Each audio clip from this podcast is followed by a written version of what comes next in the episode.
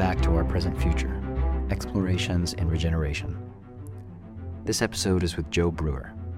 Joe is a bit of a Renaissance man in that he brings a diverse set of studies and experiences to his work in regeneration, including complexity, cognitive science, earth system science, philosophy, the study of indigenous cultures, and many more. He is the author of The Design Pathway for Regenerating Earth, a book that began with an online study group called Earth Regenerators that has grown into a diverse and wide reaching network of people and projects supporting each other to better understand our predicament and discover the work that is each of ours to do. In this conversation, we look back at the deep history of humanity and our planet from an evolutionary lens, exploring the concepts of social niches, entrenchment, evolutionary bottlenecks, and more. And we discuss how a bioregional focus on interconnected communities of projects can provide a pathway for regenerating the Earth. I hope you enjoy this conversation with Joe Brewer.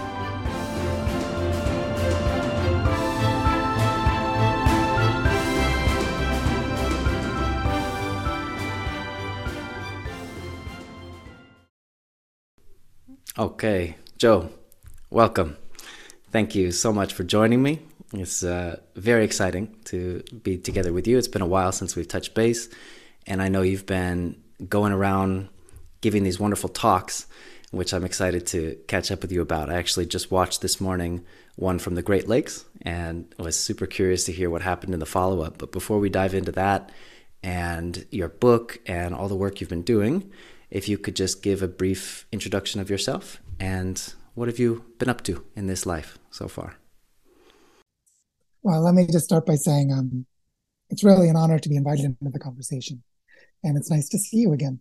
Um, I would begin by saying that I am uh, someone that you might call a you know, transdisciplinary thinker, or a polymath, or a, just someone who doesn't fit into boxes. Uh, I am a voracious learner, and I grew up in a somewhat deprived environment, meaning I grew up on a farm in the Midwestern United States in Missouri. I like to jokingly say I was born before the internet, and the internet became widely available when I started college. I say it that way because I sort of came into adulthood exploding into access to information, both by becoming a university student after growing up on a farm in the country, and then having, you know, a short time later, things like Wikipedia. And just this you know, go down whatever rabbit hole I want.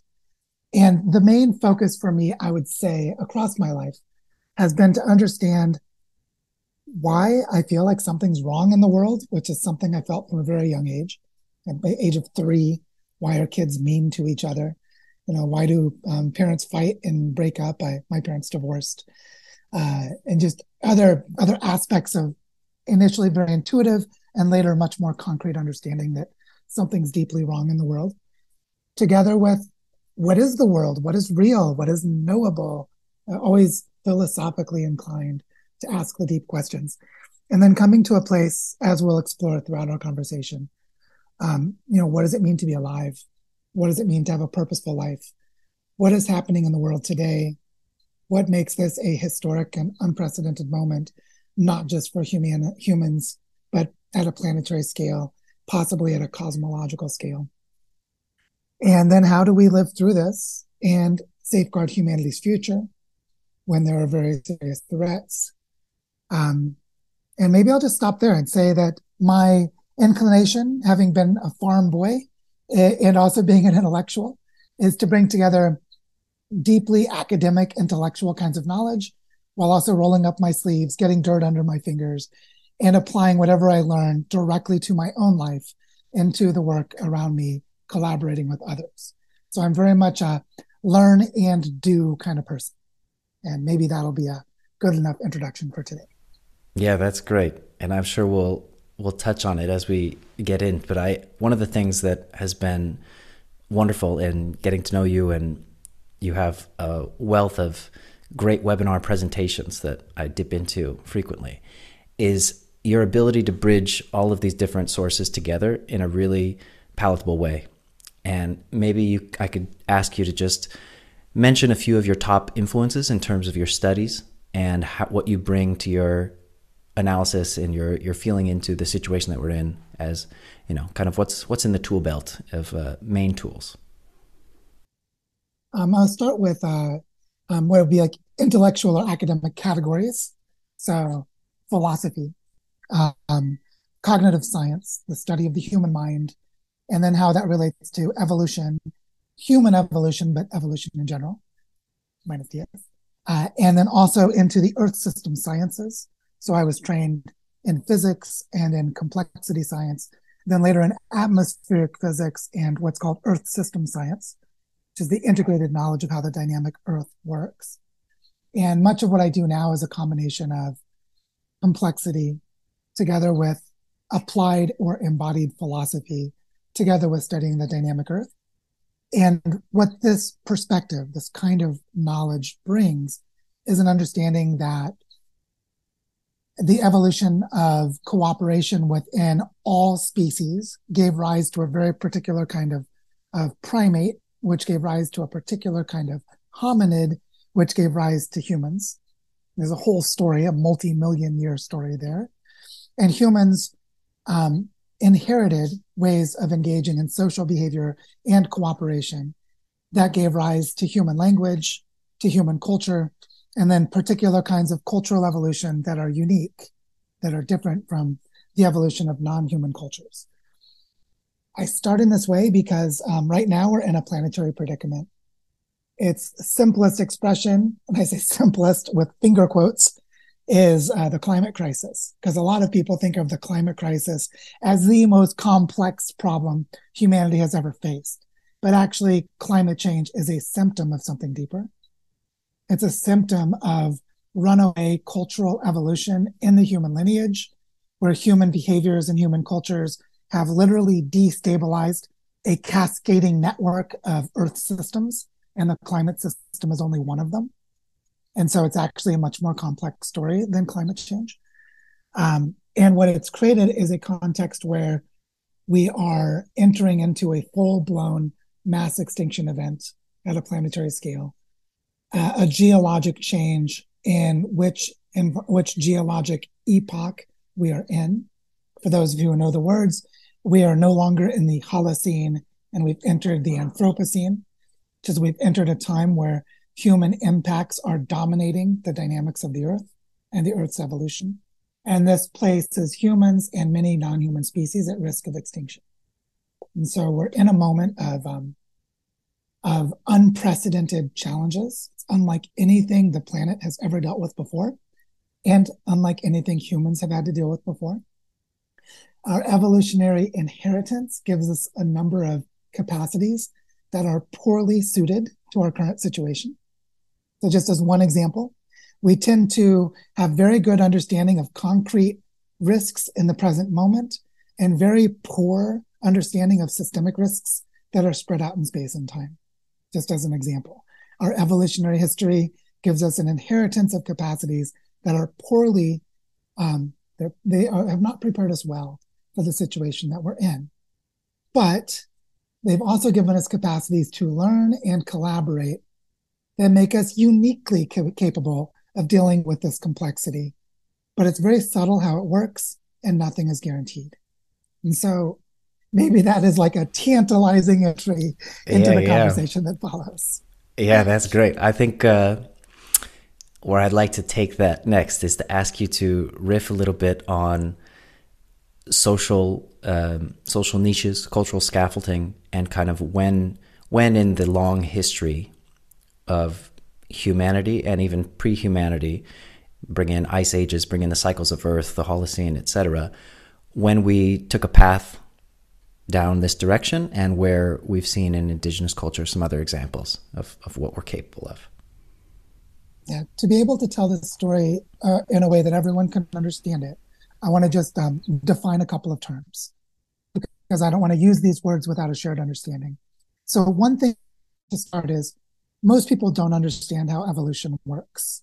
It's not, not taught very well in our schools. There are a lot of misunderstandings about it. But one of the understandings people do have is that we inherit genetics. that I can pass on my DNA to my children and they will receive a genetic inheritance. So that's one thing that people do know. What a lot of people don't know is that that is only one inheritance system that life has given us. Another inheritance system is called epigenetics, which is that our physical and our social environments help to determine which parts of our genes are expressed. And that means the structure of the womb in which the developing fetus for a human is forming will shape, like if the mother is starving, that changes the nutrients that the, the, that the fetus receives, and that changes which genes are expressed, which later can lead to eating disorders or other things. But it's not specifically genetic. It's in the social environment, but it's still biochemical. That's another inheritance system called epigenetics. But there's another one that we have that's really important, which is that we can inherit a social niche. What this means is there's a structured social or technological environment, an ecological setting that we don't have to create for ourselves. A non-human example of this is beavers will create a dam that changes the physical structure of a river. And then the offspring of the beaver parents will inherit the dam and that river system, which is a social niche, a social environment in which the life system of the beaver exists. And that social niche is inherited non-genetically. But it's also not simply behavior. The behavior of the beavers created that niche, but they actually inherit a changed river system. In human context, this is profound the example I like to give is if you were born in New York City, you inherit the subway system, a, a, transportation system to move goods and people around for the way the economy works that you didn't have to build yourself. And that can continue accumulating changes with technological innovations, with institutions. So this idea of inheriting a social niche is really important. I give this context because the way that human evolution has created the planetary crisis is the way that we inherit social niches. And we inherit social niches like the subway system in New York, which is structured environments that can accumulate changes in a specific direction. And that accumulation can become exponential change. Like look at how the evolution of technology for cell phones is an exponential adoption curve, an exponential rate of where what took 30 years for dramatic changes later can be passed in five years of technology and innovation and later be passed by five months of technology innovation with these information ecosystems. That is the evolution of social niches. And so this exponential change occurs in the uh, inheritance of social niches and humans do it through language and technology. Part of our social niche is shared language, shared stories, directed teaching and learning. So I could sit down with you and show you how to use a smartphone. And you can see with touch screens, for example, a six month old child can jump right into the social ecology of the information age and bypass millions of years of cultural evolution that other primates like gorillas and chimpanzees have no access to or have very limited access to. And in this way, the cultural scaffolding becomes supports for this kind of learning. And the social niches are the environments that we inherit. So you see, I'm just giving some language. We can go much deeper into what these things mean. But it is this capacity of cultural evolution that is unique to humans. There are a lot of ways that cultural evolution happens for songbirds and the evolution of song, for whales and the songs that whales share, for technologies like how to open a coconut by monkeys, there are lots of kinds of cultural evolution that humans share with other species. But this ability to design and accumulate innovations in our social niches, culturally scaffolding them so that we can accumulate cultural evolution seems to be unique to humans. And it is this ability that created runaway cultural evolution that allowed what would otherwise be a fairly humble primate, the Homo sapiens, our, our human ancestors, to transform the face of the entire planet in a relatively short period of time. And so, um, so that's a bit of the context. Now, what happened uh, formally is that anatomically modern humans became the last human to exist because there are many kinds of humans. I'll just name one. Neanderthals are a type of human. Neanderthals went extinct about 30,000 years ago. We now know that most of us alive today have some Neanderthal genes because they were shared. There were, it was interbreeding between Homo sapiens and Neanderthals in Europe 30,000 years ago. And then the Neanderthals went extinct. But there's Australopithecus boisei. There's what's called Cro-Magnon. There are others um, that other names of different kinds of humans. All of them went extinct. The only non-extinct human species is Homo sapiens. And this occurred during the last ice age, which means 12,000 years ago, when the most recent ice age ended, it was the first time that there was a stable warm period, because there have been ice ages for about three to four million years. It's the first stable warm period in which anatomically modern humans, Homo sapiens, could spread and create complex societies. Within about 1500 years of the end of the ice age, um, uh, agriculture was invented in five different places on earth in mesoamerica in southeast asia et cetera et cetera in many places so the you know the ancestors of the mayans and the aztecs in mesoamerica the sumerians and the egyptians in southeast asia and in the middle east and so on and then began a type of cultural evolution of city states warrior chieftains empires and civilizations until about 500 years ago, the first globalized trade network emerged with what we now call globalization. And while that did arise from colonization processes in Europe, it may have happened from somewhere else. It's where you get into the work of Jared Diamond and, and others who explore this. But the important lesson for us is that anatomically modern humans did not have a warm, stable climate to create complex societies until the Holocene until the end of the last ice age. And that between then and now, we became a planetary species and that we completely altered the evolution of the earth.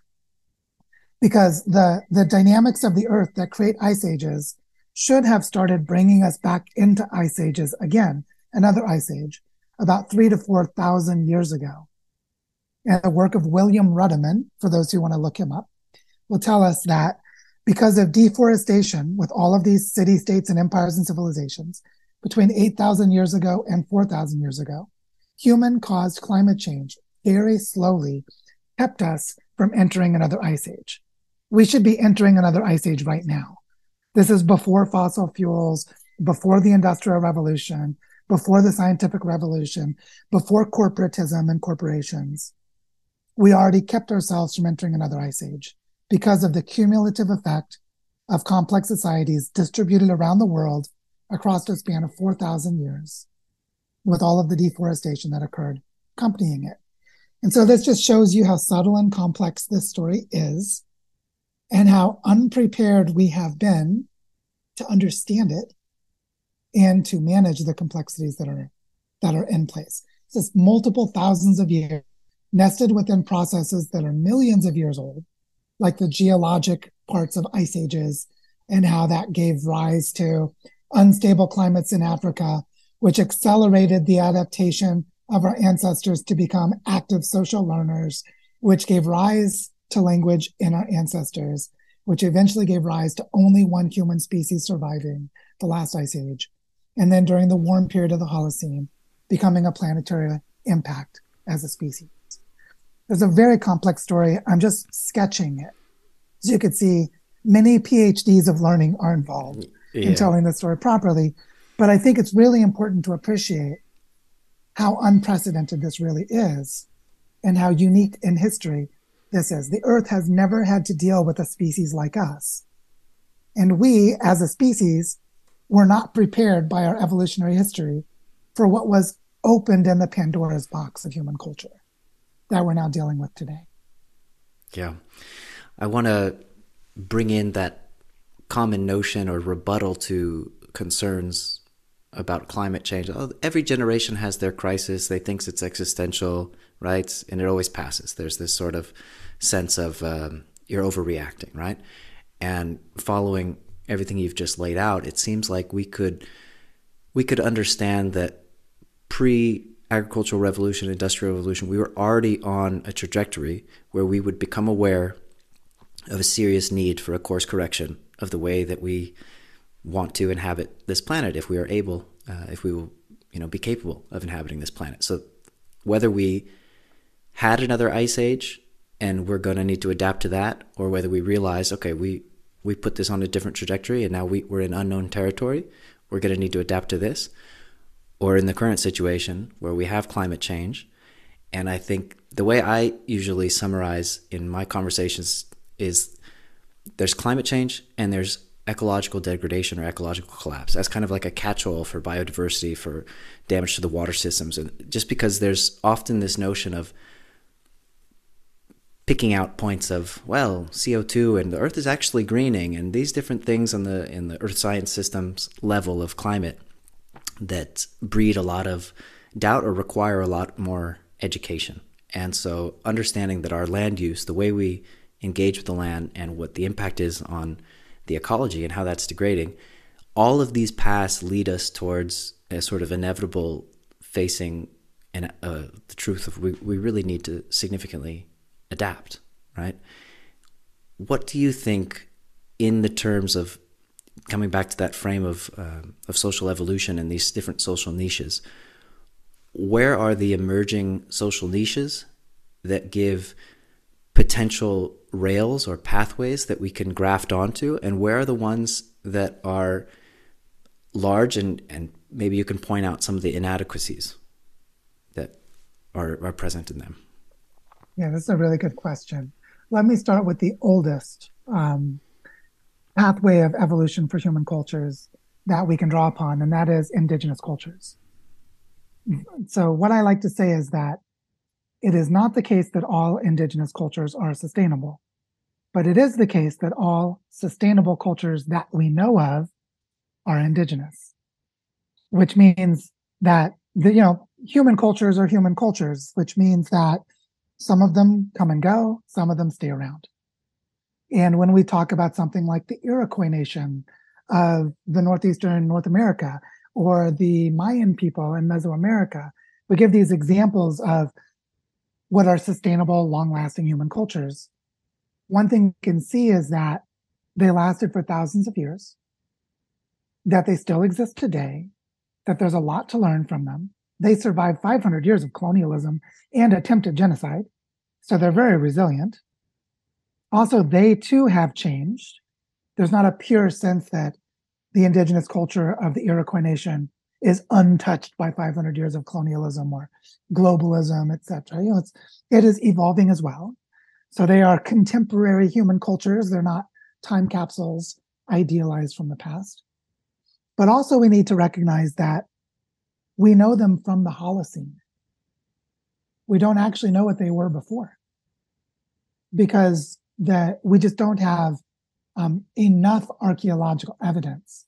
Although archaeology is increasingly telling us the story of, for example, the human presence in the Americas from 30,000 years ago forward, which is that there is some record during the ice ages, eh, but we just are very early in telling that story there's a lot more we have to learn.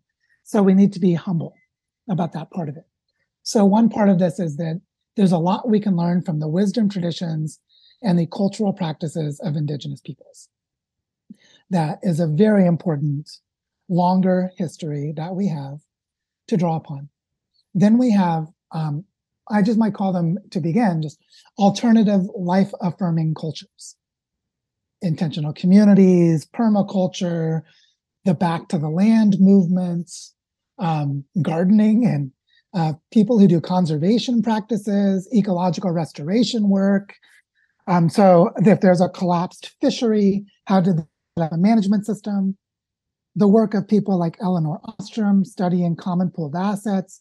How did people who engaged in semi-nomadic grazing practices, where maybe they had goats in the mountains of Afghanistan, how did they manage those grazing lands together? Where there's these practices that may not specifically be indigenous because they might be sedentary, semi-nomadic, horticulturalist, just recognizing that that it's um, it's a more diverse set of knowledge. And the thing that is shared between all of them, whether it's permaculture classes, indigenous wisdom, or you know, horticultural grazing practices in Afghanistan is that the culture has co-evolved with the landscape. And the landscape has a type of harmony that we can describe in ecological terms around things like climax ecosystems, the maximum resilience and the maximum biodiversity the place can hold, where the human culture is embedded across multiple generations of time. Or in other situations where the degradation and the destruction of the landscape tells us that that kind of culture does not exist. So we must actively create it in that place. We must go, draw from other landscapes that are ecologically similar and then use restoration practices to create the regenerative human cultures for those landscapes. And you can start to see that there's a blend between wisdom practices in indigenous cultures with anthropological and archaeological or social science. Notice this is not this is not indigenous knowledge, it's social science knowledge of these cultures, where we can say, how do they work? How do we discern, turn them into design knowledge? Then there are social experiments, like most intentional communities have failed. But then we've learned things like co-housing and some eco villages that work really well. So again, it's social science of those cultures. How do they work? And I'm saying from the modern world, there's a very important part, which is contemporary science, contemporary social learning and knowledge, best practices. And then we get into um, the ecological sciences, the restoration practices, the earth system sciences that I'm already drawing upon. So modern science is absolutely essential in this. And by telling the story in this way, you can see that I'm setting us up for a very important thing. There are multiple knowledge systems. These knowledge systems are not completely compatible with each other. So we have to create mutual respect and mutual exchanges. Like, how does the in Iroquois wisdom um, tradition and its cosmovision, which is not completely compatible with modern science, how do they talk to each other? And so there's a level at which we have to sit in the incompatibility of knowledge systems and bring them together. But you can also see that there's a lot that exists that we can draw upon to do this. We're not starting from scratch. We're not flying blind. We're not completely ignorant. We have huge bodies of knowledge in different knowledge systems that we can bring forth into a learning practice to um, to create the social niches that are most likely to survive the turbulent times that we're in and that we're entering into. So I don't know if that's a good enough place to continue. Oh, sure. Each uh, each moment is a is a is a choice between many branches. But I think what where I'd like to take us next is to ask you to speak a bit about entrenchment and speak about the nested natures at a biophysical level of where we can act and then the interrelationships at these different scales. And and then after that, if you want to weave it in now or we, we pick it up after, there's sort of the physical, ecological dimension, and then there's the social, economic, cultural dimensions. And I'm very curious to understand where those, um, well, a bias, an assumption that I'll lay out. If we have a single project sprout up that doesn't have enough connections to its surrounding area, cultures, social economic patterns, it will be very fragile. And so, how to create these ecosystems that are resilient enough that we won't have a bunch of idealistic projects sprout up and fall, which may leave the overall movement um, of these ideas, you know, it may be a setback, right? So, that's probably too much for a simple answer, but I'm sure you can handle it. Where are where are the examples? Can you define entrenchment? Where are the examples of how we can look at this from a you know fractal nested scales uh, lens of nature, and then social, cultural, economic um, insights on top of that?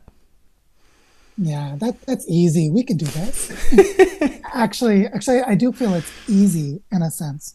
Somewhat paradoxically, it's easy because what's easy is to hold a sense of the whole, to have a holistic feeling. From the holistic feeling, we can start to talk about entrenchment. So, entrenchment is a developmental bias that says when we start to develop in a certain direction, structures are put in place or structures emerge that make it difficult to change direction. And just as a, a, a really nice little example is in human development across the lifespan. There's really good research about how the brain develops its ability to learn language. And there are developmental moments, meaning as the brain is developing and as the child is learning its own culture, the culture that the child's growing up in, that the brain creates structures to understand its environment. A really powerful example is in the auditory part of the brain, the part of the brain that's connected to the, the eardrum and the interpretation of vibrations of sound, which are then turned into electrical signals. If you are born into a culture that speaks Japanese, your brain would select for sounds of the Japanese language that are very different from the way those structures would form if you were in a culture where your brain is trying to understand English. And there's really beautiful research on this showing that in English, the two sounds B and P, like boy and uh, P would be like plate, you know, the, the, the B and the P. You can hear those really well if you grew up learning English. Someone who learns Japanese, the Japanese language does not distinguish those sounds. The part of the brain that would segment the auditory spectrum does not make that segmentation. And that's why our Japanese speaking friends who learn English always mix B and P, and they will never again be able to distinguish those sounds because there was an entrenchment in their brain in the structure of auditory signals that if they did not hear those sounds before about the age of two, they will never again be able to hear them, which means they'll never properly make them. And then you'll hear a Japanese person who's very good at speaking English will not distinguish B and P, and they'll always have that accent in their English pronunciation because there's a developmental entrenchment in the brain for interpreting the auditory signals. So you can see that in the learning process, a structure forms and the structure biases the direction of further development and makes it very difficult to change direction. And in some cases, like those two sounds in Japanese versus English, it may be a permanent entrenchment, meaning that the brain can never again learn that distinction. And so this applies to any kind of developmental process, not just to language learning in the brain. But what it tells us is that there are multiple levels of development occurring at the same time. So I just gave you three levels, the eardrum to the kind of taking um, vibrations of air and turning them into electrical signals, and then the uh, interpretation of electrical signals at a level that is in the auditory circuit of the brain. But it's connected to the brain interpreting language, which is at a larger scale of the integration of different kinds of perceptions in the brain, which is connected to the social context of the child with their parents, with their teachers, with the language environment, which is another level. So I just named three levels. They're actually more than that, but I just wanted to make the point that a child learning Japanese or a child learning English is already in a multi-level context. So the way that we can get to the holistic understanding is to see that the, the confusion we feel when we're overwhelmed, wow, there are multiple levels. That comes from the way that our schools have taught us to reduce the complexity in a naive and simplistic way that ignores reality. Reality is multi-level all the time. And there are cultures that never make that distinction. And there are cultures that make such a distinction that it's confusing and overwhelming to think about multiple levels, which means there is a developmental entrenchment in languages and in cultures that either support understanding complexity or that hinder understanding complexity. So now back to the larger scale in some of the talks that I was giving a few weeks ago about bioregionalism and landscape levels of regeneration, I named four levels at the beginning of my talks. And I have this, these four concentric circles where they start with a small circle, which is inside a larger circle. It's just like, you know, the Russian dolls where one doll is inside another. And I went at the four levels of circles. And what I said was this. I've traveled all over the world. I've seen lots of regenerative projects. And whether the project is a permaculture re- uh, learning center, an eco village, a landscape restoration project, it doesn't matter what it is. It is always defined by a plot of land. That there's some physical boundary to the land that might be the boundary of ownership of the land. You know, we own these 20 acres of land. So that's our permaculture center. We own these 50 acres of land. That's our eco village. Whatever it is that they are constrained by the plot of land. But the plot of land is embedded in a larger level, which is the ecological connections of that land. And the example I like to give is let's say that you're doing ecological restoration in your permaculture center, but someone upstream from you in the river is dumping pollution into the river that will flow across your land, enter your plot of land and leave it. There's a larger set of ecological connections. And those ecological connections are embedded in a larger level, which is the holistic integrated landscape. In this case, the watershed that the watershed might have multiple branches. You're just in one of the tributaries. So the ecological connectivity of the contamination in your tributary is connected to a larger fractal or branching structure of the watershed. And the whole watershed holds the complexity of those ecological connections. But that landscape is embedded in larger planetary processes like the weather patterns that bring the precipitation or the spores from mushrooms that fly through the air and they create different kinds of relationships between plants and fungi in the soil, or other things that are at a larger planetary scale. So we have these four levels the plot of land, the ecological connections that are larger than the plot of land, the holistic landscape that those ecological connections are embedded within, and planetary scale processes that different holistic landscapes are connected to we could go larger to the solar system and to comets and meteors. You know, a meteor created the last mass extinction by causing dinosaurs to go extinct. So yes, there's a larger scale than planetary. But I just want to show the point that all of our regenerative projects, there's so much work to do within the plot of land that they never get to the holistic level and become systemic. And so what we have to do is work across those four levels and how the plot of land, each regenerative project can be connected to processes of integration across those four levels. And that this naturally gives, gives rise to a management scale, which is the holistic landscape, and another management scale, which is collaboration between holistic landscapes. And that we already have the management scale of the plot of land. Those are the projects. So we, we don't need to create those. They already exist but they are inadequate for holistic solutions because they're not operating at these two other levels, which is that the ecological connections are addressed by managing at the level of the holistic landscape, which means that one automatically gets addressed by going to the scale that includes them. But then those holistic landscapes are limited by the things that happen between landscapes at the planetary scale. And so, um, so there's a lot more to say about this, but one thing I'll say just for now that'll open us to the next part of the discussion is that systemic risk moves up and down across these scales, which means systemic resilience is understanding that that's how systemic risk works and intentionally managing the relationships up and down in scales.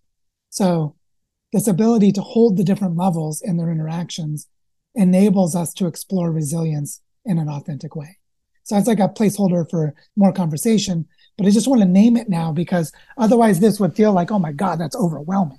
like, well, it's actually not once we put it into practice because we begin to manage the interdependencies and resilience becomes more likely to occur. So just want to name that piece as a scaffolding for the conversation. Okay, very nice. So I want to ask you now what, if you will explain what an evolutionary bottleneck is and then talk a little bit about of these eco village permaculture small land based projects, which many of which many fail. What for what reasons do they typically fail?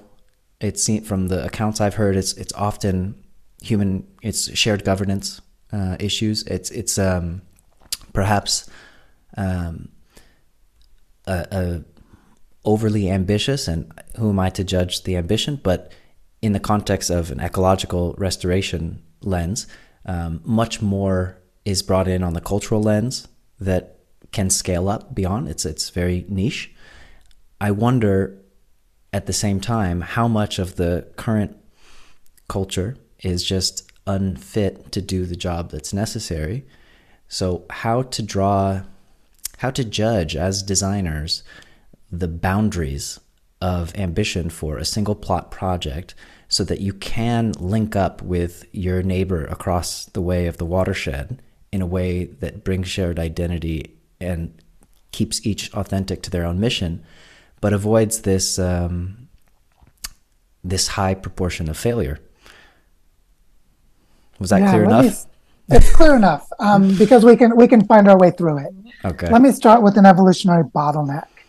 A good way to understand an evolutionary bottleneck is to think that maybe there's a population of, of tree squirrels. You know, there's some population of an organism and it needs a certain kind of environment. It needs forest.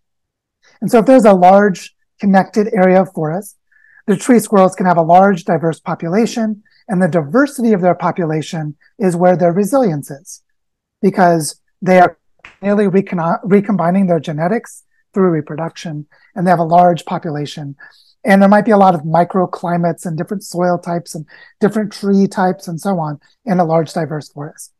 But then if something occurs where the forest becomes a set of small islands, maybe it's deforestation to put in suburban housing or, or whatever.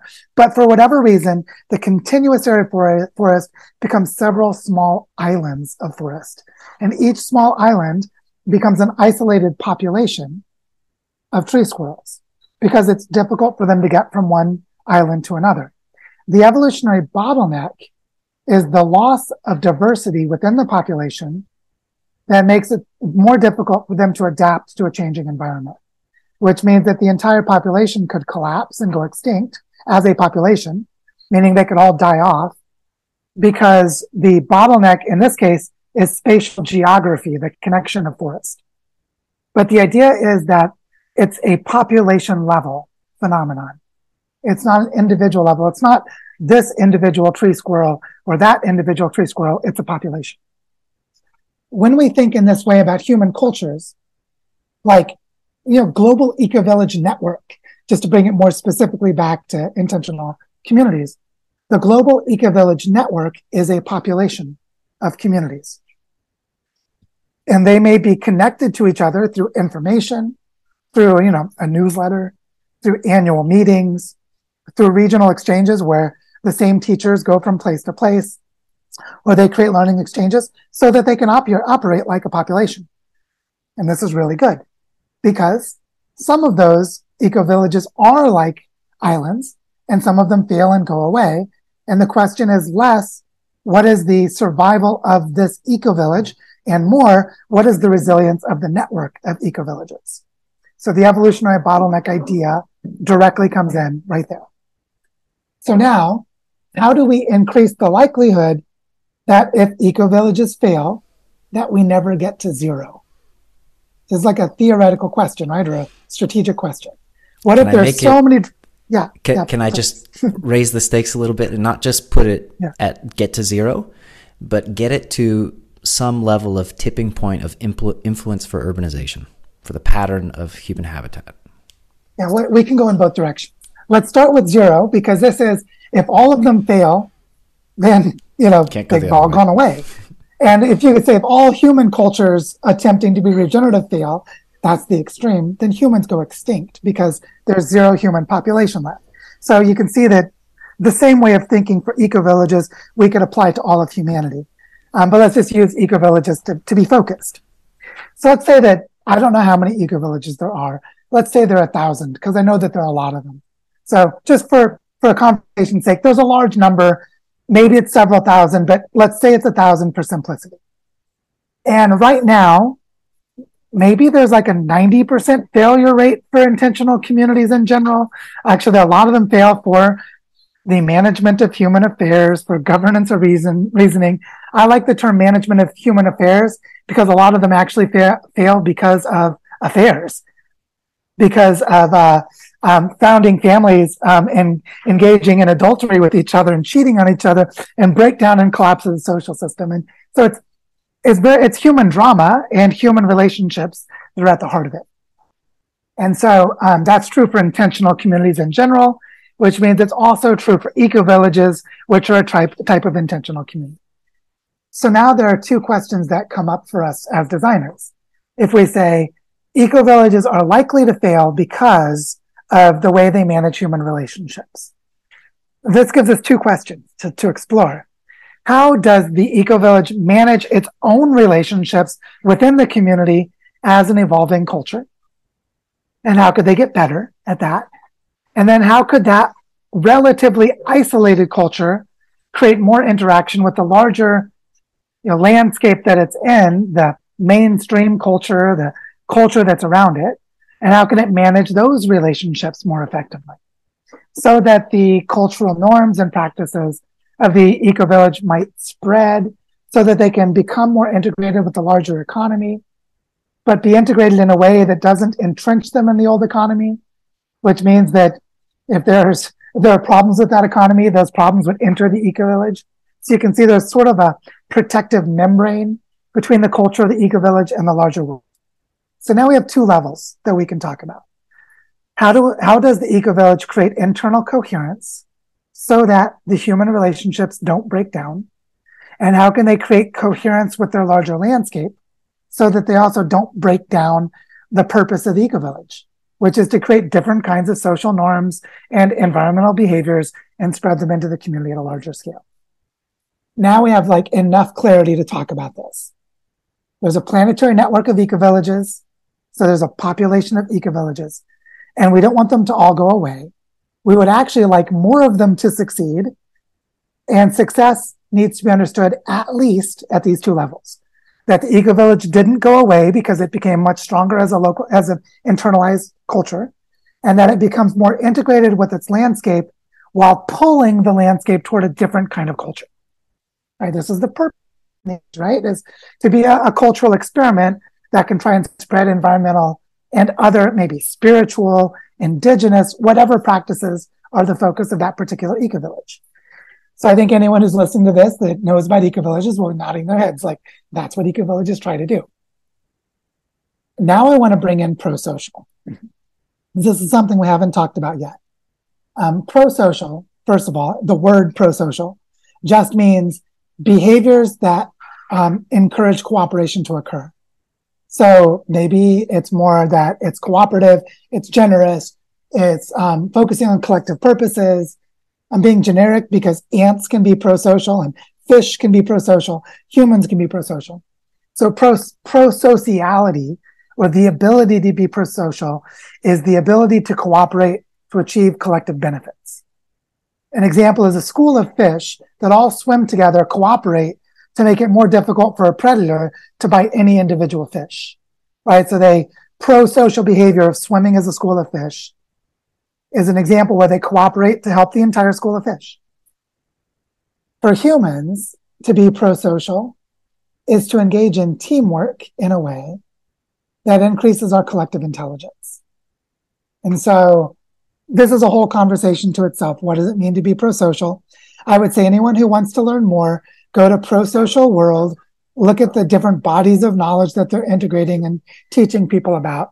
And you'll see that there's a lot to learn and that it is a design practice to create pro social groups. And so one way to create a pro social group is to understand as a diagnostic, what would you look at when a group is not functioning very well to help the group function better? And so this is like if you came into an eco village that's having some problems, how would you do a diagnostic and say, well, where should they focus their attention to work better as a community? And this is where I would probably start with the work of Elinor Ostrom, who's a political scientist who died in 2011. She won the Nobel Prize in Economics in 2009 because she showed how humans can govern common pooled assets. She identified that there are eight capacities of any functioning group that manage something in, that manages something in common. So the eco village is managing the eco village as a commons. And so there are eight capacities. I'll just name a couple. They need to have shared identity and purpose. They need to have fair and inclusive decision making. They need to have fast and fair conflict resolution. They need to have equitable distribution of contributions and benefits. And then there are more. There are eight of them. But if you were to say there's this eco village and they're having problems, you could look at Elinor Ostrom's core, they're called core design principles. There are eight of them.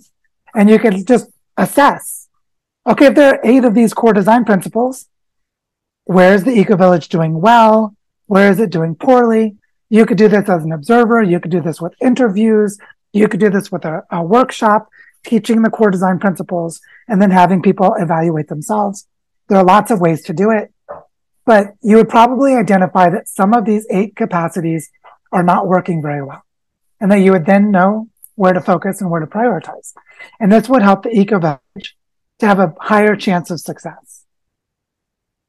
So the general lesson here is that there is knowledge and there are tools and approaches like Elinor Ostrom's core, core design principles. There are many of these different kinds of knowledge that can be brought in to help any culture to function better as a group. And so an eco village that is self aware about this kind of knowledge, meaning the knowledge that helps groups to work and to function better, is more likely to survive and more likely to be successful.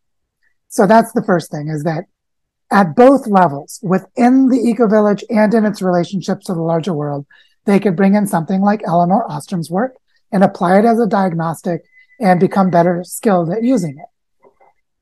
There are a lot of other things about trauma healing and about how well people can be in relationships and nonviolent communica- uh, communication and sociocracy or other kinds of collaborative governance that you just, I'm naming that there are lots of things that could be brought in. But the most important one is understanding that human groups do not just function on their own.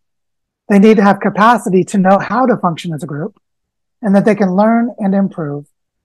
And that this is a question of education and research.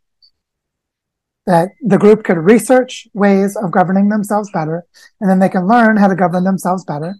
And many eco villages do this. So that's, that's one thing. The other is there's something about complexity and emergence. So when we talked about entrenchment earlier, I was drawing upon my knowledge of complex adaptive systems and how patterns form as complex systems adapt and evolve to changing environments, like the brain of the child adapting to a Japanese language environment or adapting to an English language environment and evolving the capacities of the brain in one or the other of those contexts. Now, right now, one of the most difficult places for creating truly transformational human cultures is that there's so much collective trauma that people are not very good at being in relationships. And there's so much distortion in economics about money that finance becomes a way of signaling very distorted patterns, which means power relationships about money, self worth, poverty mindsets, and conflicts around power and money cause breakdowns in all kinds of ways. Where, for example, let's say that there's a project within the eco village and they don't have enough money to do it. So they try to recruit investors, but they recruit investors that require a financial return within the old model. And without knowing it, they have introduced a form of economic slavery, which is that because of the signaling of the larger economy, as soon as their environmental goals come into conflict with their, their debt repayment and their financial goals, guess what wins? The debt payment. This is how B Corps and social enterprises, they're all struggling with this. And it relates to trauma in relationships as well as to money. And so one place that's an acupuncture point.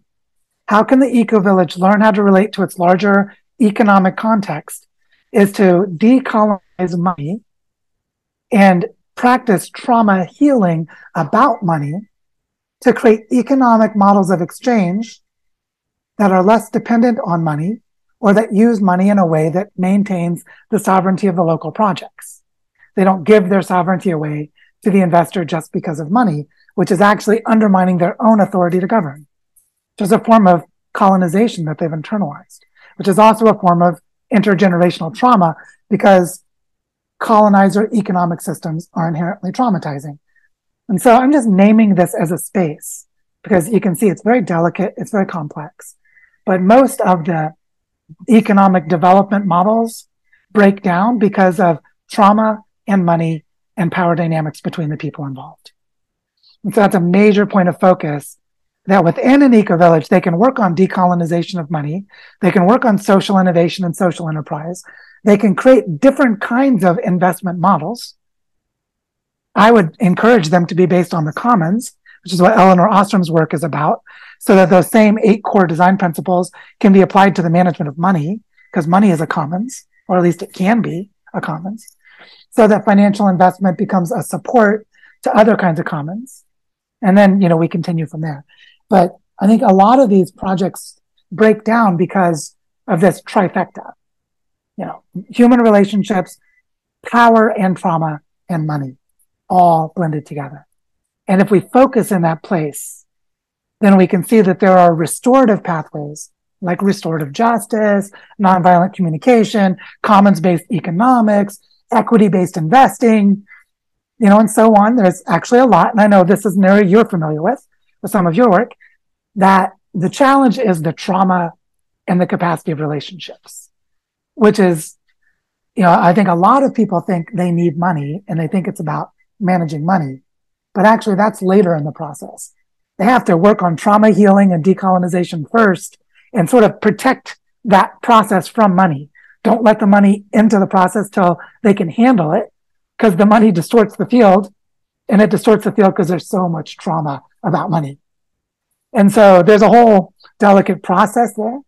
But um, I see this as a way through is the decolonization of finance as a kind of trauma healing within the governance of human affairs around collective purposes, which is a pro-social group process, which means we can bring those bodies of knowledge about pro-social groups and work on the internal coherence of the eco-village and its relationship to the economy at the same time.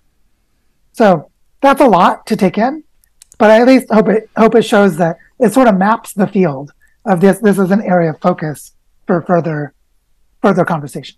Yeah, and I I'm formulating. I'll give it to you half baked. A design challenge to consider the overall human family and our relationship with the land and the trajectory that we're on. How can we design pockets that represent a new norm and feed them with the patterns and the energy that will help stabilize that transition. I may be stretching the um, the analogy to ecological succession, but it's coming to mind the idea of you know a syntropic agroforestry project and how you may focus on a key area and then expand out instead of just sprinkling all over. Whereas you know, the way I'm thinking about this right now, a bunch of eco villages all over with great visions, fragmented, not interconnected. Whereas if you had a cluster, a, a small federation within a bioregion that perhaps had a less elaborate set of ambitions and statements about their values, but could form core identity at that federated or you know broader group level. Um, and this is kind of, I may have been using the word, uh, the the the term um, evolutionary bottleneck not quite correctly, but I think you understood my idea. Is like what what is going to pass through that sort of membrane or rite of passage in this next chapter that can serve as some as a platform for the next evolution to grow out of, so that we we sort of what is the meaningful enough step into piercing the norm of business as usual, from upon which we will be humble and know we need to grow further how okay. to design for that, and I, and I'll add with just a a belief or a, or a skepticism that I don't see the sprinkled set of eco villages as sufficient. I see them as beautiful projects, but when I think in that term of like how do we take that meaningful step forward, it doesn't seem alone like it's going to be compelling. So how how to make that a bigger step? Yeah, this is something that um, the bioregional approach really directly confronts, which is that a bioregion, that's just a word, bioregion is short for biological region, which is the geography in which an organism and its population lives. So a human bioregion is the landscape as an integrated whole in which a human culture can flourish and can live in a healthy and sustainable way. And which means the landscape itself is of fundamental importance. And this gets to a core trauma that most of humanity holds right now, which is most of us were born into civilizations, the descendants of victims of genocide who were displaced from their land, which means most of us do not know where we are from. So there's a very core trauma. My friend Stephen Davies, when we were in Toronto two weeks ago, um, he raised his hand at the end of a talk I gave and he said, I have to tell you, your talk caused me to realize that I suffer from dislocation trauma. And he talked about how as a kid, he grew up in a military family and moved around all the time. And now he's lived in Toronto for 20 years and he struggles to let himself belong, even though he feels like it's home. And his dislocation trauma is the struggle he holds. And so the bioregional approach tells us that the human culture is only coherent as an identity if the people are from a place. And this makes sense in indigenous terms. If you go to the Pacific Northwest in North America, there are the salmon people, the people of the salmon, the people who lived on the coastlines and the rivers of the Cascade Mountains where the salmon run. And they are the humans of a particular kind of landscape. Right. And in other landscapes, you'd see something similar. The indigenous people see themselves as part of a family, a more than human family that is the entire ecology of place for a landscape, for a type of landscape. And this shows us how the eco villages can cluster together, or really any regenerative project, whether it's an eco village or something else. It could be a regenerative farm. It could be a permaculture center. It could be an alternative nature based school for kids. Whatever it is, is they can organize themselves bioregionally around the identity of their landscape. And then they can convene a process for their landscape. And this is something that we're helping with um, in the work we're doing now, creating a design school for earth regeneration. And the, the structure of the school is to create a planetary network of bioregions where people are living within their own landscapes. They're learning to find other people within their landscapes. They're developing a shared understanding of bioregionalism while creating a regenerative culture and trying to protect and heal, you know, ecosystem restoration and the restoration of the health of the landscape as a whole, while collaborating with neighboring landscapes and with la- landscapes that are similar in other parts of the planet. So when we were in the Great Lakes, the cities that we visited were Toronto and neighboring towns, Caledon and, so on. There were there were towns that were um, that were around in the greater Toronto area. Then we were in Binghamton and Ithaca in upstate New York, and we were in Rochester and we were in Cleveland. And this was a network of places that organized into neighboring bioregions. At least they could learn to see themselves as neighboring bioregions. And it was interesting to see that Toronto and Cleveland about hour drive away by car. Somewhat different landscapes, but they were connected through the Great Lakes. One is on Lake Erie in Cleveland. The other one's on Lake Ontario in uh, Toronto. And the thing that keeps them separate is called the Niagara Escarpment, which is a very special landform, which is why those two lakes are not connected, is that the water runs into Lake Ontario from the Niagara Escarpment. And Niagara Falls, which is near Buffalo, which is, you know, where you look from a map and go, they're so close. Why don't Lake Erie and Lake Ontario connect? And there's a landscape connection, which is a wall called the Niagara Escarpment. And so they can learn that there are different landscapes because of this escarpment, this unique geologic form. And they have two different landscapes, but they can collaborate with each other because they're relatively nearby. And you can see a city like Buffalo starts to make different, make a sense differently now because it could be the meeting place between those two landscapes. Because it is like Ni- Buffalo and Niagara are literally where the water that doesn't manage to go into Lake Erie from upstate New York goes into Lake Ontario instead by falling over Niagara Falls. And this place, Niagara Falls, is no longer a beautiful tourist destination. It's a point of ecological connection between two different bioregions. And just to give you a feel for how important this is, for at least 12,000 years, the Iroquois Nation is the waters above Niagara Falls And the Algonquin culture is the people to the north below the falls.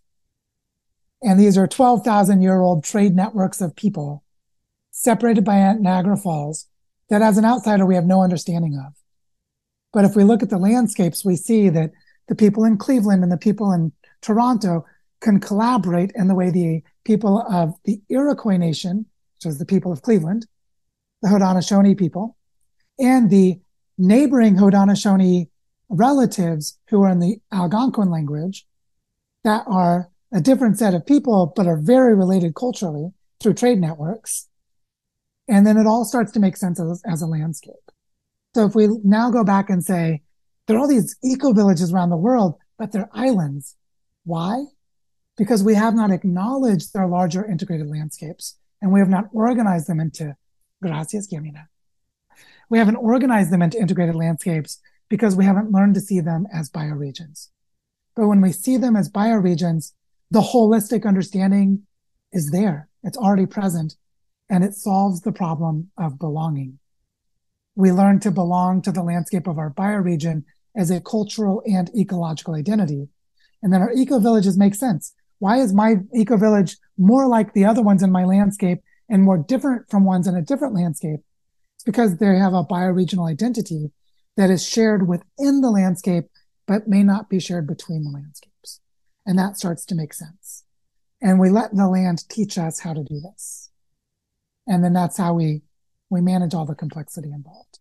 So this is a really big and important um, question, which is how do we learn to hold the complexity?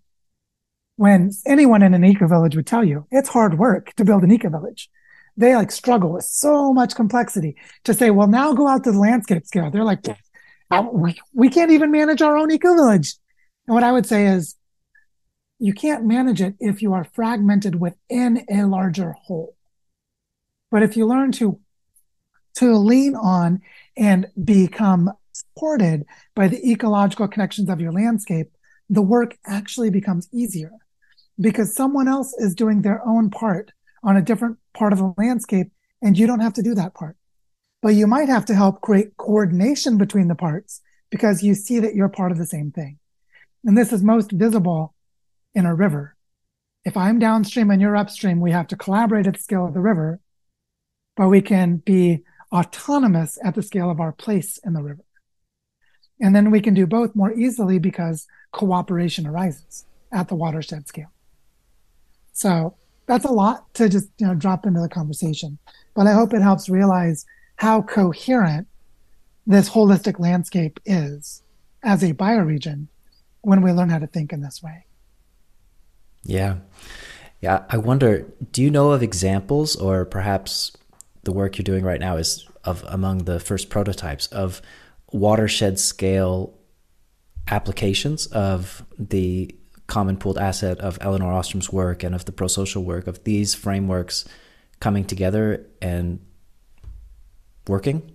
Are there other yeah. references of this kind of uh, collaborative uh, you know, sort of decentralized collaboration at. Um, yeah. There are lots yeah. of them, actually. There are a lot of them. This is what's uh, our economic paradigm of neoliberalism and neoclassical economics blinds us to the fact that, first of all, those are giant delusions and they're not how economies really work. But when we look at historical, real world examples, they're everywhere. And I'll just give two. And both of them are related to fish. One of them is the Gulf of Maine. The Gulf of Maine is a shallow inland body of water that, for various interesting reasons, is the fastest warming part of the world ocean. So, you know, fresh waters um, melting off of Greenland. There's an eastward or a westward current that used to be strong enough to block the cold water from the Arctic.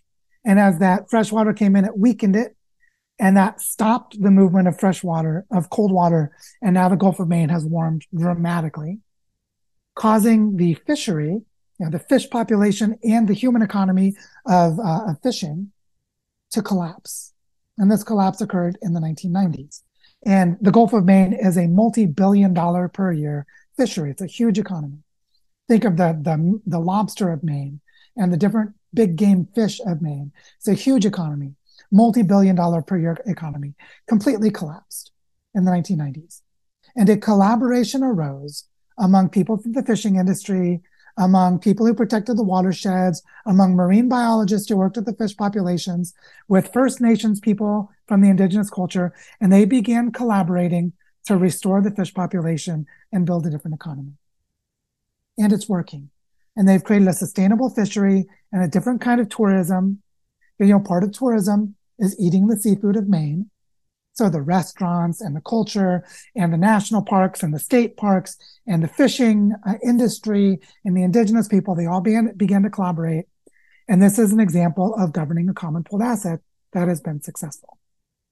Another example related to fish starts in the 1980s and comes from the place where I I grew up in southwest Missouri in the Ozarks. The Ozarks is a, a highland plateau in the middle of the United States where there are a lot of caves and a lot of uh, streams that are formed from the caves. And where I grew up, there's a place in Neosho, Missouri. Neosho has the oldest national fishery.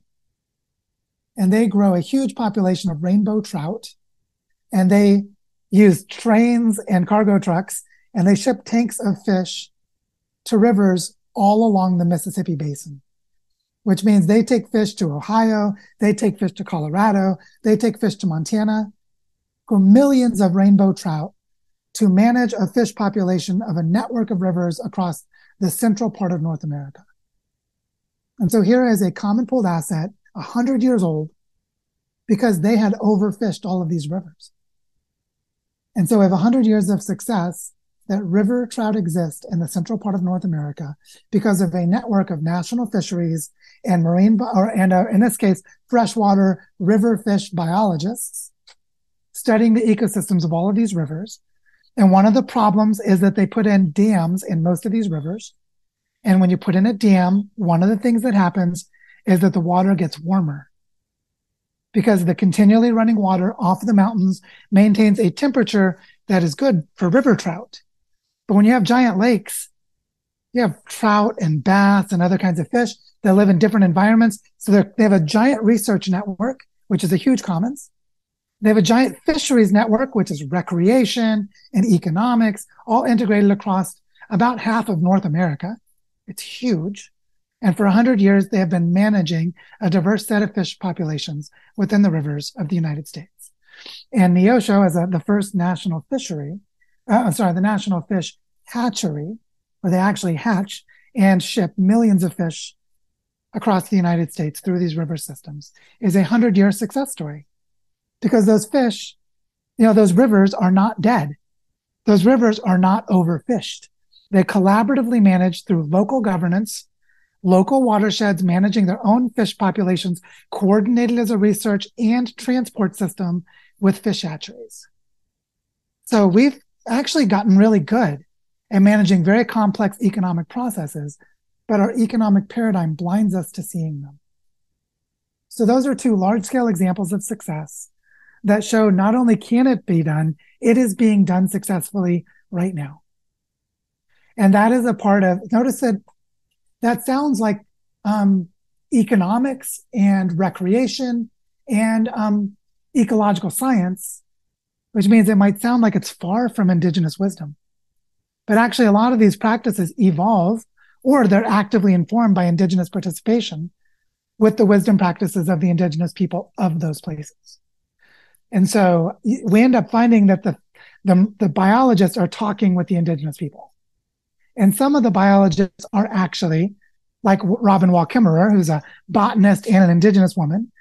Some of the indigenous or some of the scientists are also indigenous people. And the worlds of knowledge are already blended in practice. And so therein lies hope for the future. Thank you for that. Those are wonderful stories. I think this is a nice segue into the challenge of judging to use words you've I've heard you use in a in a previous presentation what to compost uh, what to what to help transform reinvigorate and what to let uh, run its course um, and sort of not put our energy there. And thinking now towards institutions or norms or however you want to take the the premise of the question. And if you could just share how again as a designer in this tra- trajectory knowing the long history knowing the intention to give us the best chance at humanity surviving and in alignment with our surrounding ecology where do you where do you look for opportunities to transform with from within and then if you'd like to comment on where to not bother, then it would also be interesting as well. It's helpful to have a conceptual framework for this part of the conversation. And the framework I'll bring in comes from futures studies, which is ways of creating scenarios for the future. And the framework is called causal layered analysis, which is built on the understanding that there are different layers of causation that create human history.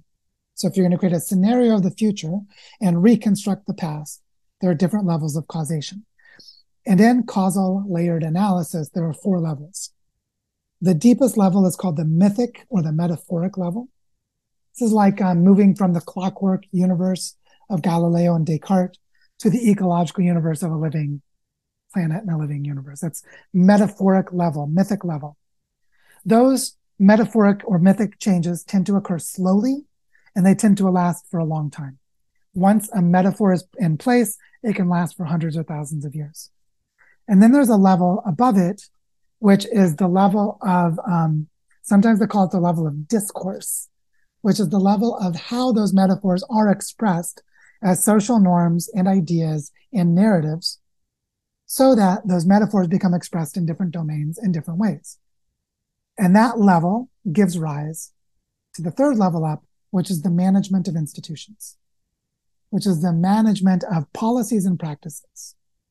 And so that second level, that level of discourse tends to last for decades to two to three generations, and it gives rise to institutions. So like, for example, during the time of the Great Depression in the 1920s and 30s, one thing that was created was social demographics and macroeconomics, which is that they did not gather data about family, like household income. It, then they invented the Census Bureau. And so they had a discourse that said, we need to manage large scale affairs of society. And that discourse includes naming things we need to track. And this is at a level of multiple decades conversation. They change more slowly so that we give rise to institutions and frameworks like the Census Bureau or the IRS in the United States or other tax agencies or you know the um, Environmental Protection Agency or the Ministry of Environment in a particular country that gives rise. So there's the mythic level, which is deep. Then there's the discourse level. The discourse says, what do we know? It's the epistemology. What is knowable and what is important to us as a society that then gives rise to the third level, which is the level of institutions and policies, which tend to change on timeframes of like five to 30 or 40 years. You know, you can create a short term or medium term policy. And then there's this level of day to day current affairs. All four levels can cause changes and they can ca- have causation to cascade up and down. So the reason I name this is that when we talk about what to compost and what to keep, the most important level is the mythic or metaphoric level. So we need to compost anything from the machine metaphor of the clockwork universe. Anything that treats jobs like a machine, that treats workers like a machine, the industrial, the factory model of education, you know, contract work around money and financial exchanges, and this uh, reductionistic signaling of value based on productivity and money. We have to compost all of that because that is deeply tied to the mythic level of a clockwork universe. And then we need to elevate and protect and cultivate anything from the ecological living universe. Now, at the discourse level, this tells us that the things we should care about need to be based in biomimicry and living systems, the well-being economy, flourishing, human thriving, holistic health, public health, planetary health. What do we care about? We care, about holistic health. Why? Because we care about the well-being of living beings and living ecosystems. That is the discourse level. Anything that is life destroying and mechanical and connected to the clockwork universe needs to be composted. At the institutional level, we will see that most of our institutions are entrenched processes of the clockwork universe, which means most of them are ill suited to our challenge. And we see that because they're so dysfunctional. But there are individual people within them. There are pilot projects within them. There are cross cutting programs within them that can survive the breakdown of the institutions. Because they're all, always in the interstitial space, or what people in innovation studies, the place where there's an edge effect. They're not central to the institution. They're way out on the periphery. They're probably not very well supported. And those people and those ideas and those processes will find a new institutional form within the discourse of the living universe as the institutions fail. And the day to day discourse is mostly distraction and mostly bullshit, mostly reaction. So we mostly ignore it, which means we focus on the deep, long term work of cultivating an ecological understanding of the living universe, talk about what it means to have holistic health and well being, and build institutions and practices in support of that. And any institutions that don't do it, step away from them or sca- um, scavenge and salvage what is from a living systems perspective within them. So an example would be you might go to the Harvard Business School and see most of its structure is needs to be composted, but there's that one professor with the students with that one course, and man, that's living systems. Okay, so if Harvard goes away, how would that continue? And then you start to see how to discern what to keep and what to let go. So you have to go up and down the levels and get back to the mythic or metaphoric level of the ecological worldview and living systems and holistic health and well-being. And what are well-being economies? What are regenerative economies? You know regenerative economy and well-being economy are talking about the same thing because regeneration is a process of living systems. And it's it's a living systems approach but living systems that are not machine systems because you know the word systems that means a lot of systems thinking goes away because it's machine metaphor that's the work of Nora Bateson and Nora Bateson and Warm Data and those kinds of things. Is a lot of systems thinking is industrial machine metaphors, and so um, so I don't know if that if that's enough clarity to say actually a lot of the current institutional structure is already dying because it's machine metaphor, but in the cracks of it, there's lots of living system stuff going on, and now we can tell is a living universe part of a machine universe continue.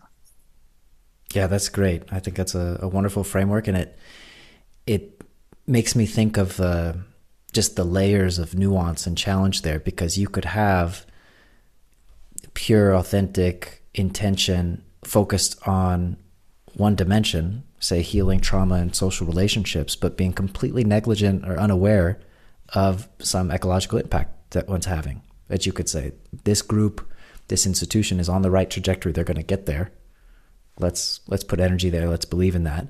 Um, I wonder, given that kind of circumstance, would there be, in addition to the framework you just laid out of at the mythic, at the institutional, at the discourse, at the day to day, in that mythic living systems view, are there any key elements of practices or approach that you would lay out as sort of prerequisite requirements of where to put our energy? there are two, and it's actually really simple and very human because humans are not machines. You know, most of our workforces that people are in are are machine metaphors, and that's why they they suck. You know, people really don't like the places where they work um, because they're not human, which means they're not living places. And those two things, well, actually, I'll say three: um, connection, belonging, and purpose. Purpose is connected to passion. Passion is connected to connection. Connection is, is part of belonging. They're all related, but I would say belonging and connection and purpose, individual and collective purpose. Belonging is probably the most important, but it's expressed through connection. People come into a place of belonging through connection. So connection is often where we start.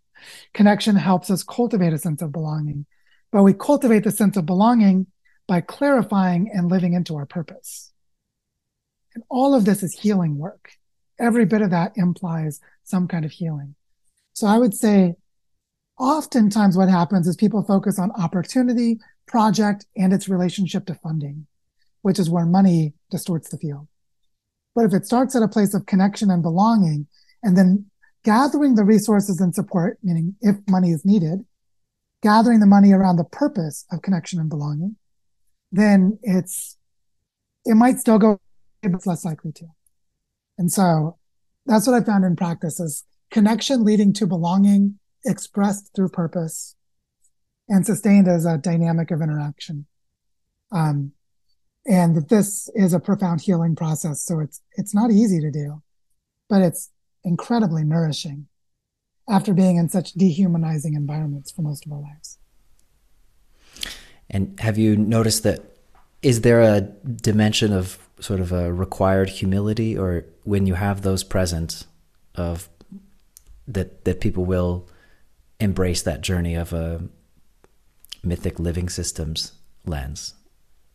Well, what's interesting is that an unhealthy ego, even Sigmund Freud, who many of his ideas turned out to be incorrect, but he had some really profound, important insights.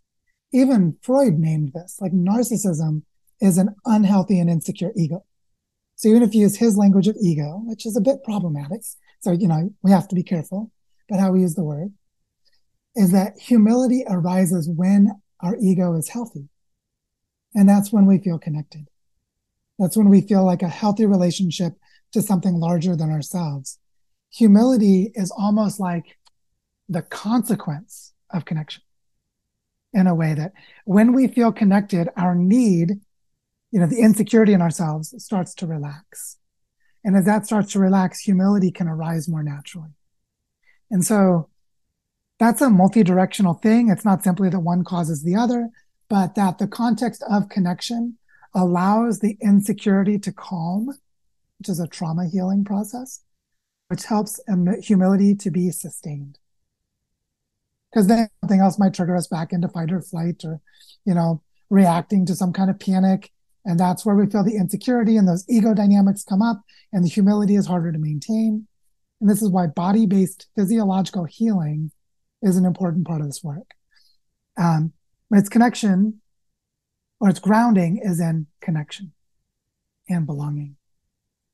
And the connection and belonging actually rewire our bodies by feeling more connected, by feeling more accepted, by feeling more together, by feeling less alone, um, which creates more sense of security and togetherness.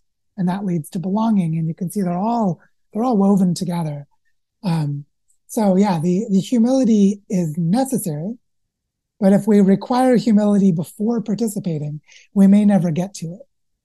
Whereas if we help cultivate connection, then humility is closer than it would have been otherwise. That's great. That's great.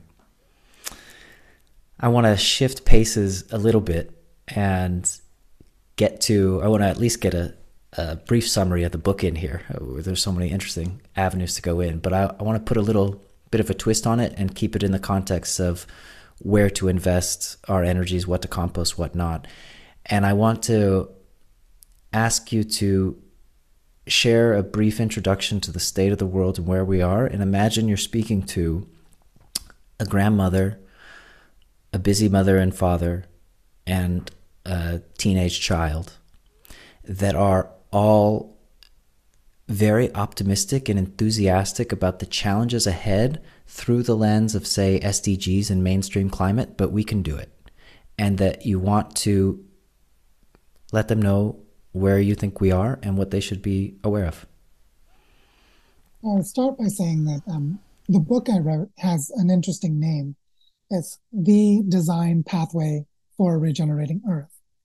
And you can just see there are several words the means I think there's only one. Design means we have to intend to, we have to do it because we mean to. We have to actually apply our knowledge and service to what we're trying to do.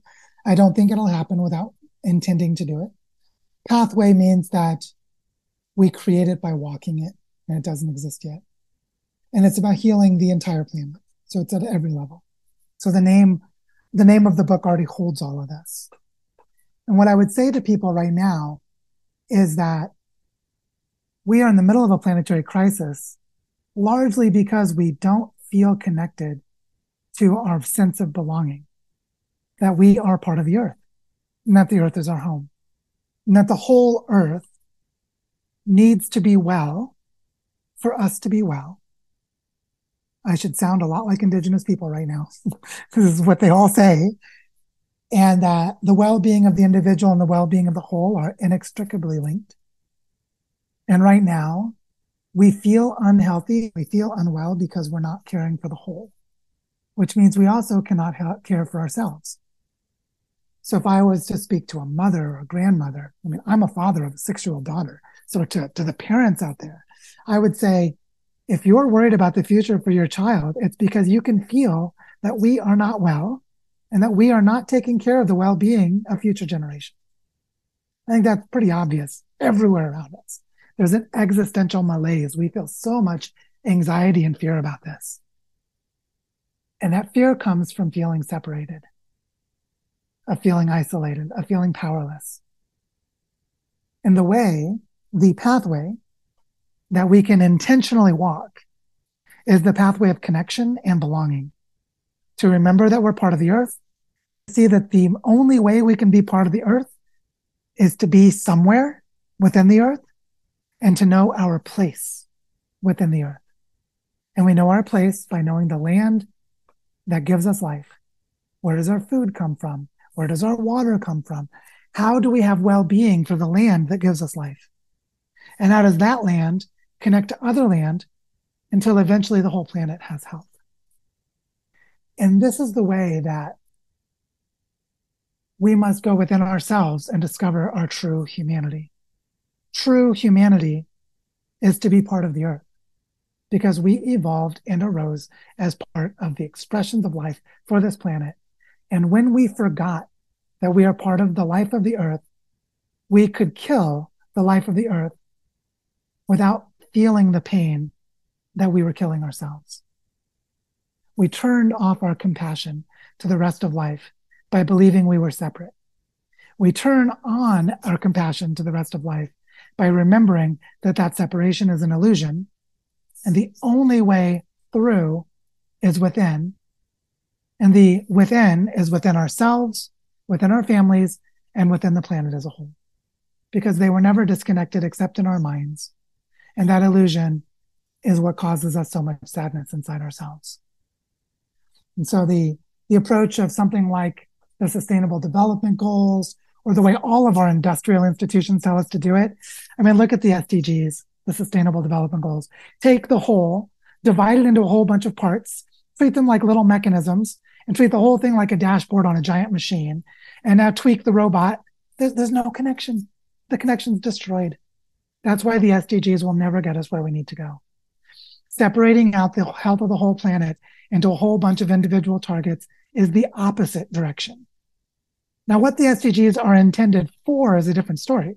Because if you look at them, they are goals for the health of water, the health of women and little girls, the health of education, the health of food.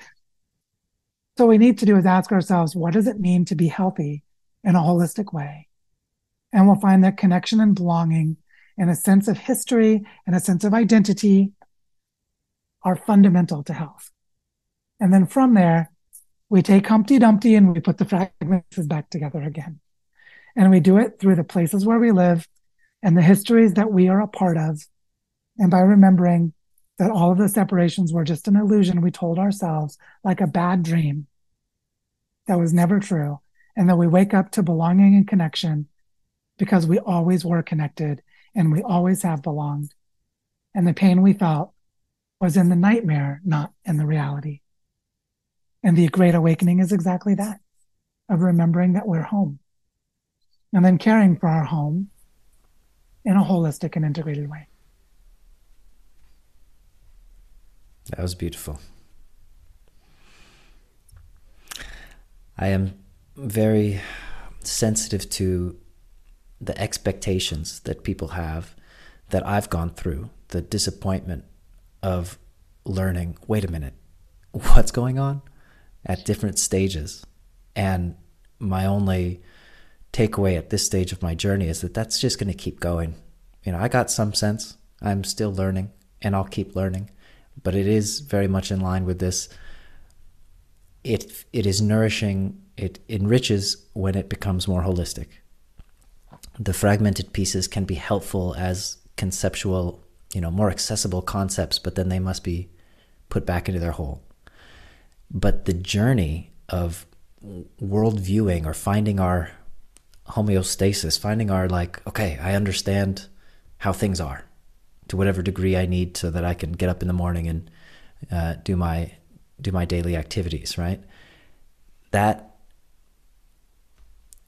landscape of I don't know, call it social technologies, norms, what it, narratives, the landscape of the narratives that are proposing a complete view of this is the way it is, and the number of those that will lead to devastating disappointments because of mismanaged expectations.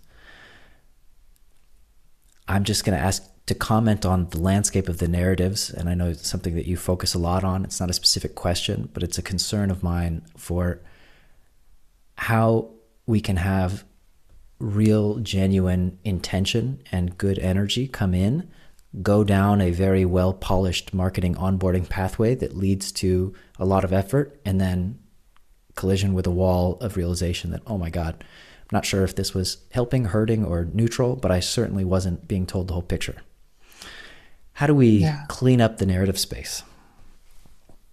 One thing that is important to know about ecology is ecology seeks harmony, but never achieves harmony. It's always seeking through all of its interactions.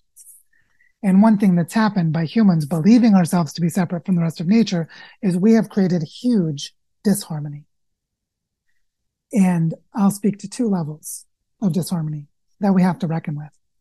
One is if we create a lot of life, we also create a lot of death because every living being will die. And by creating such a large number of humans, by destroying so many other ecosystems, we are already the living expressions of death for non-human species. We have to come to terms with that spiritually. I am here as a physical body alive today because of fossil fuels, which is dead sunlight in the forms of plants and animals from 200 million years ago. And I'm here because those fossil fuels were used to create industrial agriculture, to destroy ecosystems and create extinctions today so that the human population could grow so large which means the size of the human population is out of harmony in two ways. One is the human population is way too large, and it is literally a mountain of death. That it was created by killing other beings, and it is created so that it will all die. So we have to develop a healthy relationship with death. But then the second one, second reason, the second way we're in disharmony is that we don't recognize that that death is to be celebrated. That life is a continual dance of creation and destruction. All of our world religions tell us this. And so, um, like I said before we started the interview today, my brother passed away earlier this week. He died of cancer. And I feel peace about it because I watched his body break down from cancer during a period of two years. But he also let go of anger he let go of depression. He came to a place of love, generosity, and peace as his body was breaking down and dying. And a lot of that depression and a lot of that anger came from his feeling like he would never be whole and that he always needed to force things to happen. And he gradually softened to a place where his own death was the continuation of that process for his own children. And so we have to learn how to see that death is not just a part of life that's natural. It's like, yeah, yes, that's like, that's the factual statement, but that there's a wholesomeness in the way that death continues the love of life by recognizing how it works. There's this deep spiritual connection to what death really means. And so a lot of people are afraid of the human population collapsing. They're afraid to believe it's possible and then they cling to a delusion of the human population that is so far from harmony that it was already built by causing the extinction of about a million species, and that it guarantees millions more species going extinct as long as it stays. And the hubris to believe that our and our uh, descendants should inherit that destruction because we are not mature about death is to undermine our own relation our own relationship to future life and so there's a very deep spiritual component of this regardless of what religion or spiritual um, expression someone has which is we have to come to grips with the fact that the human human the huge human population is an expression of massive death and destruction And every human being we see and love is here because death and destruction was required to create the life we see. And we have to somehow love that. We have to somehow love it. Not love it as, oh, it's so great. We destroyed all those things, but love it as, well, life is an expression of, lo- of death and I love life anyway. And this is the deep part of this. Belonging to the earth means finding harmony with the rest of life. And life and death are in inevitably intertwined. So we have to find peace with death. There's a beautiful liberation that occurs when we do that, but not until we've done the grieving work to get there. So I would just say, keep going. you keep moving, keep embracing because grieving and loving are the same thing as Joanna Macy likes to say that to grieve is to love. They're two sides of the same coin, but death and life are also two sides of the same coin. The sooner we come to grips with that, the sooner we can help death to help life and celebrate life even as death is occurring so that we can create the conditions for life in the future. Denying death means we deny life to the future. Trying to live forever denies how evolution occurs. It denies how life works. So for all the transhumanists who want to uh, you know, upload their brains to silicon and live forever. People like Elon Musk and Jeff Bezos. What a sad commentary on the human condition that they hate life so much they want to destroy it by seeking immortality because they do not understand what it means to belong to the dance of life, which is to give up your body to future life and to be part of that future life by, by dying. And so there's a deep spiritual journey here that we can all move toward. I don't know if we all get there by the time we die. Some people fight death right to the last minute. Um, but they're still going to die. The long-term outcome of life is death. And death is the process that enables new life. These are just sort of like biological facts, but with deep, deep spiritual implications because of the way humans work. So, um, so I would maybe let it sit there that all ecology has limits because of the need to seek harmony we are far beyond those limits now with profound consequences that are not just in the future. We have to reckon with what our ancestors and we ourselves have already done in the past. And in doing that, we are freed to participate in the continuation of life instead of fighting against it. Just like my brother who did not fight his death this week, he came to peace within himself. Whereas he had fought death all of his life with anger and depression before having a reconcili- reconciliation with his own death. And so um, you can see the paradox, but there it is. I hope that helps. That was wonderful.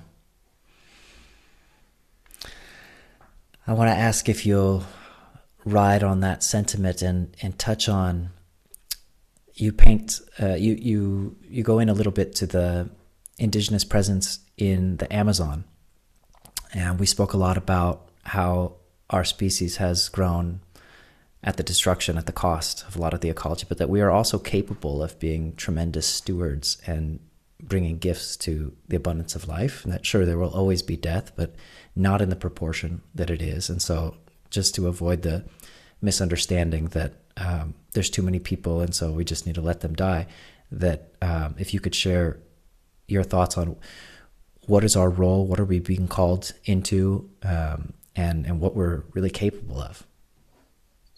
What's really beautiful about the Amazon rainforest is that we now know conclusively at least 11% of the rainforest, which is the second largest forest on Earth after the boreal forest of the Arctic Circle, the second largest forest. About 11% of it, minimum, there may be more, but we have confirmed evidence, which is a huge area of land has higher biodiversity and higher resilience than it would have had without human presence. Just let that sink in. For at least 14,000 years, so for a very long period of time, going all the way back to the last ice age, the human presence in parts of the Amazon increased the health and well-being of the Amazon. If humans were not there, the Amazon would have had less life in it. This seems counterintuitive with our destructive civilizations that we're in today. The way that they did it, and the way that some of them still do it right now, is by remembering that humans are part of a larger web of life. And a web of life can be guided through ecological succession to create mature, really integrated and holistic ecosystems. And that humans are a part of this process if we understand that we're a part of it and if we see and feel our relationship to it, which means the people who do this deeply belong to those ecosystems. These people who lived in the Amazon in this way and who live there now deeply belong to the forest. They are literally people of the forest. They are not people in the forest. They're not people managing the forest. They are in and of and from and part of the forest as their felt experience. Because we know this in many places, the Amazon is just one example. And for those who want to read about it, there's a book called Cultural Forests of the Amazon. So we'll look it up. Um, we'll just give you an entry point into this that humans can become integrated with our larger surroundings in a more intimate way than other animals can, because we can integrate into them fully while knowing and caring about it at the same time. So not just as an expression, of ecological function, we can experience as an expression of love and belonging. And so this is the opportunity for humans to love and belong as part of the collective health of the earth in the places where we are that have greater health and well-being than they would have without humans there. Humans can be a net benefit to the earth by integrating ourselves into our landscapes. And this is evidentially true. It has been demonstrated with evidence. We know it can be done because it has been done and it is being done now. And so part of the thing that we need to salvage is our belief that humans should be part of the earth as part of embracing this, this process of transformation that we're living through right now. So I hope that's helpful. That's very nice. And a lot to chew on. I think this is a a great place to to round off. I normally ask a couple questions, but I think we've touched on most of those uh, points throughout the conversation. This has been great, Joe. Thank you for baring your soul and all of your knowledge and sharing your presence and taking the time. Do you have any final thoughts or comments that you'd like to share as we close? I would just say that um, we don't have time to waste. So, therefore, I encourage you to slow down. Everyone who's listening, slow down, connect to yourself, connect to your heart, find what is most important to you, and only then do you move forward because we don't have time to waste. And so, um, time is of the essence and the essence of life is time. So I hope that, hope that listening to this conversation that Jay and I have been having will help more people to find their deep sense of purpose and, um, you know, join us in the work that we're doing, but also do it wherever you are because this is what the earth needs for humans. And thank you for listening.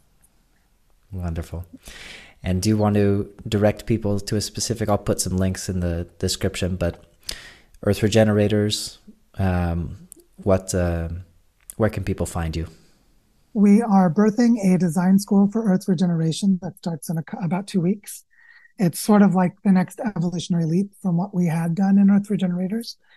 And so I can send you a link to um, for people to join. It'll be a new platform that uh, is standing on its own because it's it's really really focused on the on the ground integration into bioregions. Whereas Earth Regenerators, as I think you've experienced, has really focused on social scaffolding and social supports, which it continues to do very well, and is not really integrated well enough to be able to bring this landscape activation on the ground. And so we're creating a new space to really focus on that piece and then that that element to great integration in the future. So I would encourage people to join Earth Regenerators for the social supports and connection, and then also the Design School for Regenerating Earth if they're ready to work with us in bioregions on the ground. Wonderful. I'll put that in the description and definitely encourage people to check out Earth Regenerators as well as the new design school. Awesome. Joe, thank you so much. Until next time and onward. You're very welcome and thank you. I look forward to the next round.